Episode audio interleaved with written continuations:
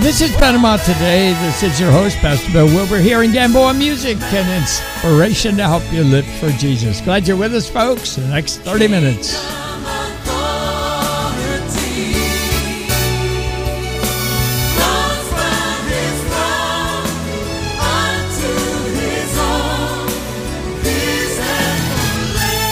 Periodically, I give you a scripture to get us going with today, and I've used this before, but this helps to remember it. Be not wise in your own eyes. Fear the Lord and turn away from evil. It will be healing to your flesh and refreshment to your bones.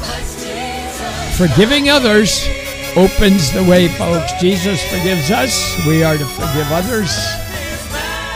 That is in Proverbs 3 7 and 8.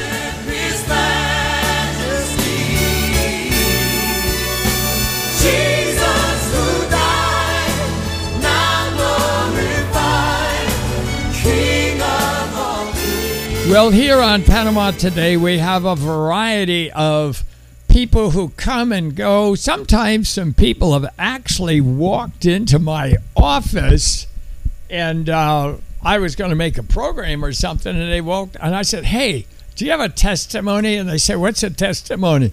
And I said, "Well, hey, you went through a problem, and it was a real test, and you found out God was good, and so we call that a testimony, because we went through the test." But this guy, we lined him up, and uh, so I know he has testimonies, but. Uh, I knew he was coming, so we were ready. This is Mark, and uh, Mark is an interesting guy. And uh, in fact, everybody here that comes and makes Panama Today programs is interesting. And um, by the way, uh, listeners, our website, www.gamboaunion.com, has a way that you can respond to that. So if you want to, after this program, you want to say, hey, I want to hear this over again, you go to our archives to do that. And actually, that can be used all around the world. You just go to our website and you hit archives on that. But uh, if you want to say something that when this program is over, you can go and there's a place you can make comments to me and to my email. And you can say, hey, how do I get hold of Mark? How do I uh, tell him that he did a great job? How do I tell him it could have been better? so that's to get him smiling right now. Hey, Mark, welcome to Panama today. Nice to see you. Thank you, Pastor Bill. We are honored to be here with you today. You know, whenever I say it's nice to see you, and somebody says that to me, hey, Bill, it's nice to see you. I say at my age, it's nice to see anybody. So, so we go with that. Mark, um, who on earth are you? According to our listeners, you've got some friends, all right, but overall, you're not Panamanian. No. And uh, you've come here for a purpose, and we'll get to that.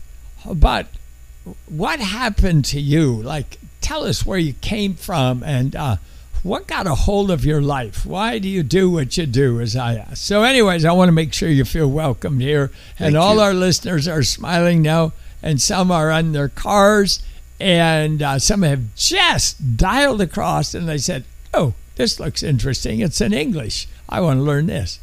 So we don't have no idea basically who's listening. hmm So how, let me tell you, how old are you? I'm 44 years old. Right. Okay, that gives you an idea, folks, that he's about half my age. so not so quite. funny. So, uh, so tell us back to this question. Then, uh, uh, where'd you come from? What's going on in your life? Well, uh, first of all, I'm just a, I'm just a guy. I uh, a guy who loves Jesus, who uh, is loved by Jesus, and um, the way that I I found Jesus, or rather, he found me, Yeah, isn't that true? Is through the testimony of Yeah. my mother. Wow. So uh, my mother was a Christian for a very long time, and she was married to my father, who was a Muslim. And I kind of just was in between, so I'd go to the mosque on Friday and go to church on Sunday with my mom. where were you then? Well, all over Europe, actually. I was born in Ethiopia, but then because of my dad's job, we moved to Europe. And uh, every time we got to a country, my father, who was a Muslim, astonishingly, would make arrangements to find a church, a Christian church for his wife. And uh, That's heavy. and and make me go to church with my mom on Sunday for some Oh. reason. He wouldn't make you go to mosque. No, but he'd make me go to church on Sunday. Already, God was marking Mark. Oh, it gets better. Okay, go ahead. So we spend uh, about 16 years in Europe, and we go back uh, to Ethiopia, where my mom is from, and uh, we're there. You know, I'm 16. Uh, my interests in life are girls and uh, fun, and uh, rock and roll, and just whatever a typical teenager wants. You had the hair to prove it. Oh too. yeah, I still do. I saw some of those photos. the long hair and all that. Yeah. Yeah, you wonder what's in there. Well, it's just uh, grace, Samson's power, I guess. A bunch of stuff. Okay, I'm not going to interrupt. Go ahead. Well, so I get to to Ethiopia. And this is uh, in the '90s, and uh, of course, my head is not really. I, I go to church. I, I like Jesus. You know, I'm I'm not particularly uh, following him, but when we get there, something amazing happens. Is that uh, my mom, who has always been like the bigger, the biggest uh, cheerleader for Jesus, is is test is testifying to her family and telling her uh, family that uh, they need Jesus, and uh, her family at the time uh, were nominal Christians, and you know they kind of got mixed up with some some kind of pagan rituals because they wanted to get ahead of in life, and uh, my mom kept telling them about the power of Jesus to save them. Lo and behold, the Holy Spirit showed up, and uh, 13 people got saved that day. There was uh, some people who got delivered. From, Well, where were you then? we were in Addis Ababa, Ethiopia. Oh, yeah. So, so That's the capital of. Uh, the capital Yeah. of, of, Africa. Actually, that's where uh, the AU is, the, the African Union. Oh, So, anecdotally, the reason that uh, my mom is, is from Ethiopia and, and I was born there is because my dad was a diplomat for Cameroon uh, to Ethiopia. That was just kind of to yeah. give you an idea as to why we were there. So, uh, my mom's testimony, she calls her friends, uh, charismatic pastors. They come, they pray, and as they're praying, people are getting delivered, and I see the power of Jesus. People are shaking over uh, the mention of his name, and I'm like, this man is powerful. This Jesus is powerful. So I start opening my Bible and I start reading, and just I fell in love with Jesus. So one day we're at a conference. Uh, actually, it's in my at my aunt's living room. Several uh, pastors came, and the whole family is gathered, maybe like thirty people or so. And the pastor goes, uh, he goes uh, around laying hands on people. And as he's laying hands on people, some people kind of react a different way. They start screaming, they get delivered. Some of them start crying, and I'm like, oh boy, my turn is coming. I don't want any of these things to mess with me, Jesus. I give you my life. So a pastor comes closer and he lays his hands on my head, and the most amazing thing happens. Um, a white light just, uh, kind of like a white sword, went from my head to my heart, uh, and and just kind of overwhelms me. And ever You since could feel it. I could feel like a sword going from my head to my heart. I've always speculated that's where the, the soul resides in the body, from your head to your heart. I don't know. I'm not an expert. But from that day on, everything that I wanted to do that was following the flesh, gone. Wow. Didn't mean that I didn't sin anymore, just mean that I didn't have the desire for the things that I Yeah. desired. Yeah, that's what you said. That's what deliverance is. as a 16 year old, um, my life completely changed, and um, I was in high school, and uh, of course it was a little bit difficult going back to high school after that weekend, and just kind of trying to avoid um, the things that I like to do. Right, right. So my mind was fully on Christ, and I started reading like crazy. Just the whole book. I read the whole Bible like several times over. Prayer life, everything. My my whole life, my whole uh, perspective was I want to serve Jesus. Right. So um, I finished high school, and uh, I wanted to be a, a diplomat like my dad, and that's what I wanted to do. But By the time I, I was 18, I decided I, I didn't want to be a diplomat anymore or a politician or anything like that. That I wanted to serve the Lord. And by God's grace, there's a, a group in Ethiopia called the SIM. It's a Sudan Internal Mission or Society of International Missionaries. And uh, it's a just a group of Americans who uh, plant churches, planted churches in Ethiopia. I think some of our listeners uh, may know of SIM. Yes. I have known of SIM years ago. So uh, people may who have an interest in missions and so on. So this is wonderful. You got connected. I got connected with immediately. a good group. A if very good say group. that.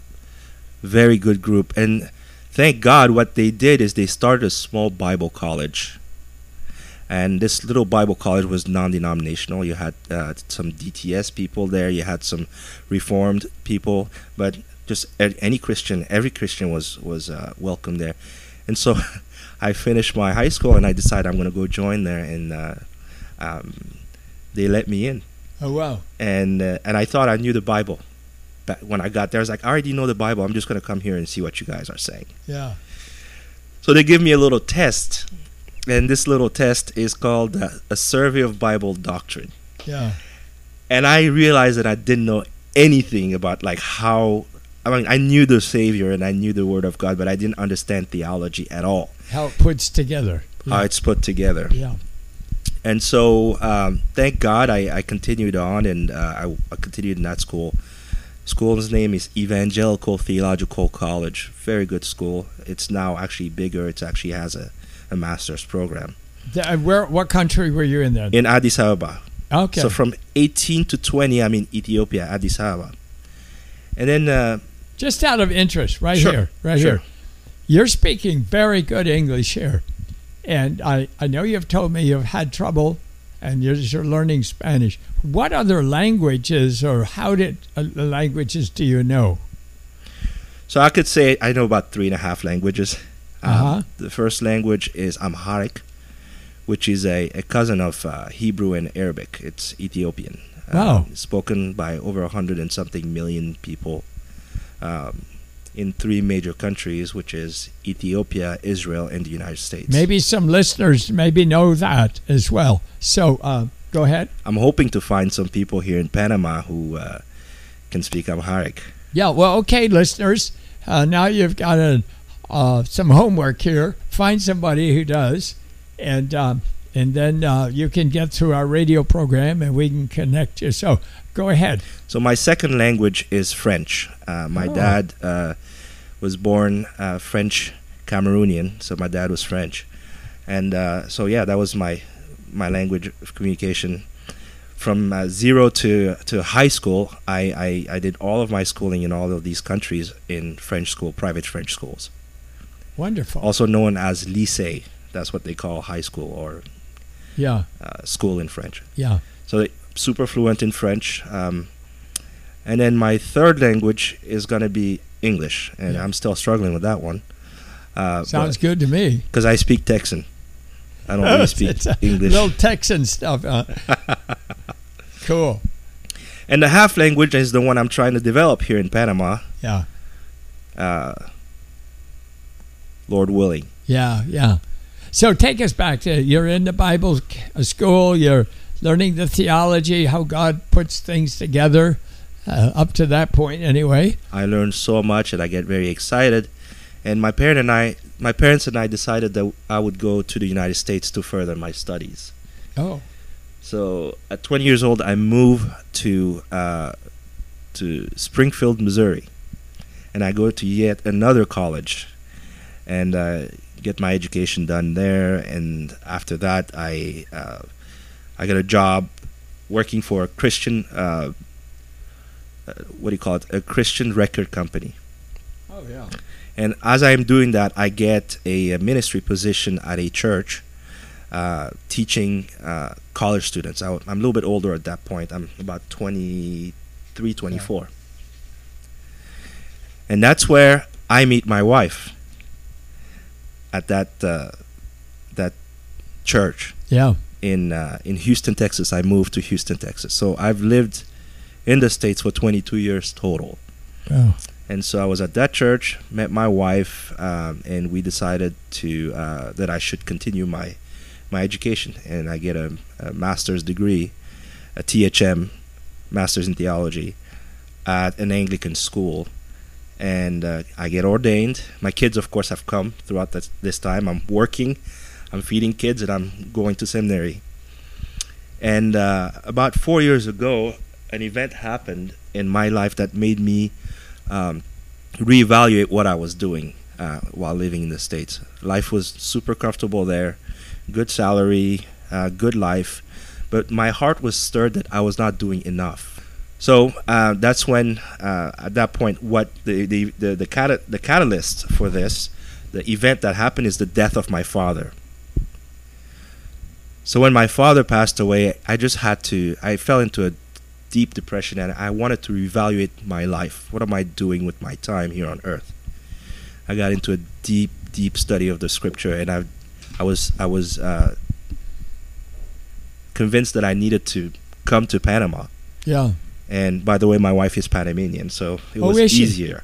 Yes Oh, I didn't know that. it was easier for, for us to make that decision. Um, her folks were here too, and I was like, okay, you know, uh, we need to like live close to family and do the work that God wants us.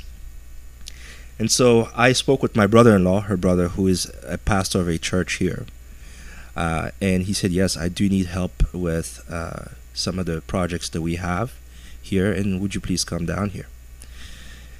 And so by uh, maybe it took me about two and a half, three years almost to like raise the support to come here. So I'm here on, on support uh, from the churches. And throughout that time, I had confirmation by two bishops who told me, sat me down, you're supposed to go to Panama. The Lord just told us you need to go to Panama. Those He are wants you there." Anglican b- bishops. Yes, Angli- two Anglican bishops. And, and where are they in the States? So uh, one is in uh, uh, South Carolina, the other one is in Houston. Aha. So the church, uh, I have about 11 churches supporting me Wonderful. and sending me. So uh, what am I doing in, in, Panama? Uh, the king sent me here yeah, right. to, to serve Panamanians and, and foreigners, anybody, anybody that, that uh, Yeah. he puts on my path. Yeah. This is a, a very crucial time in which we're all living. That's right. And um, I know we all, in the last time when we found out about this virus, suddenly when churches are stopped, I shouldn't say churches are, let's say uh, services Mhm. and gatherings as such. And so we're asking the Lord, what are the new ways? Because the kingdom of God, nothing stops the kingdom of God. That's right. It's just how are we going to relate to that? Um, Mark, uh, you've had some amazing experiences, and about your own life. Um, what other things that you could share at this point is going to encourage some of our people as we're going through all this stuff? Well, Pastor Bill, one thing that I've learned about the Lord is that He doesn't ask our permission to put us to work. Um, my passions lay in different places, but sometimes God just makes me do something by His power. And, uh, you know, I, I really liked my, my comfortable life. So when I decided to give that up to start uh, preaching in a circuit in, in, in uh, the United States, I encountered many things. Um, one of which was we were at this. I was invited to preach at this church in in uh, Texas, right by the border, and I was preaching about the power of God to deliver, and that was uh, so good. I preached after after that, and then they treated us to a barbecue after the preaching, and we sat there, and a lady sat there right across from me. Didn't know her. She was just visiting with me. And as I'm going over some of the notes uh, that God had given us I, at the table, at the dinner table, she started screaming and repenting, and uh, just she she had this thing come out like she spit this ball out, and she she just absolutely gave her life to God, and I didn't do anything. Sit, sitting at a barbecue. Yeah, sitting at a barbecue, we're eating, and she starts screaming. Uh, the passage I forgot what the passage was, but it was about deli- uh, Jesus delivering somebody, and she got delivered right there. And immediately the other pastor and I just looked at each other. Oh, we know what this is. So we start praying, laying hands on her. Um, in our tradition, we actually even uh, just uh, put some blessed water on the person or anoint anointed oil. And so we did all that, and she's delivered, and she confessed of uh, the the problem that she had and what sin she had committed, and uh, she's now on her way to recovery. So I want to say is like even during this time, um, God is doing things for us and showing us new things, uh, how we can serve. Uh, this Corona has been a, a shock for us as Christians because uh, we are spiritual but also very physical people. We like to be together, we like to eat together, we miss human touch. Right. And so, what I've learned, uh, what was very, at first, a couple of depressing months for me because I had all these plans. I wanted to go to uh, the jungle to visit my Embera friends uh, uh, by the Darien uh, Gap, which I went there once, and that those my those were my plans. But now I can't because I don't want to infect them. Right. And the government said you can't go, and they were right because they're trying to keep us safe. So, So- what I decided to do with my time is I started a podcast. If you are familiar, if you're not what familiar what a podcast is, it's pretty much like Pastor Bill's radio station, but it's on the internet, and uh, it varies from 30 minutes to an hour, where I discuss issues, and I was able to reach a lot of people like that and teach them about Jesus, because I feel like even though we could not assemble, the main thing for us is that we have to keep studying and keep preparing for His coming. That's so true. We need to pray. We need to pray. And um, I want you to pray. And uh, some of the things that have come mind, what you're talking here. And uh, we just want to bring these things to the Lord here right now because a lot of people are going through uh, with confusion and fear. And uh, many of them have come to a point that they want to get set free. So if you just take us into prayer. That's right. Dear Lord, we thank you so much, Father, because you are a God who delivers. You deliver us, Lord God, from all kinds of things, from fear, from anxiety. You even deliver us from death by the death of your Son and the resurrection of your Son, Jesus Christ. I pray, Lord God, that you will send your Holy Spirit to touch that person's heart today who may be struggling with something, some sin, some oppression from the enemy, some economical problem, some disease. In the name of Jesus, we pray in the name of Jesus that this person, brother or sister, whoever you are, that you will be delivered today. And that you will look at the grace of God and what He's done for you, even among trying times like these times, that you will put your faith in Him. We pray for your salvation and the salvation of your family. In Jesus' name, Amen.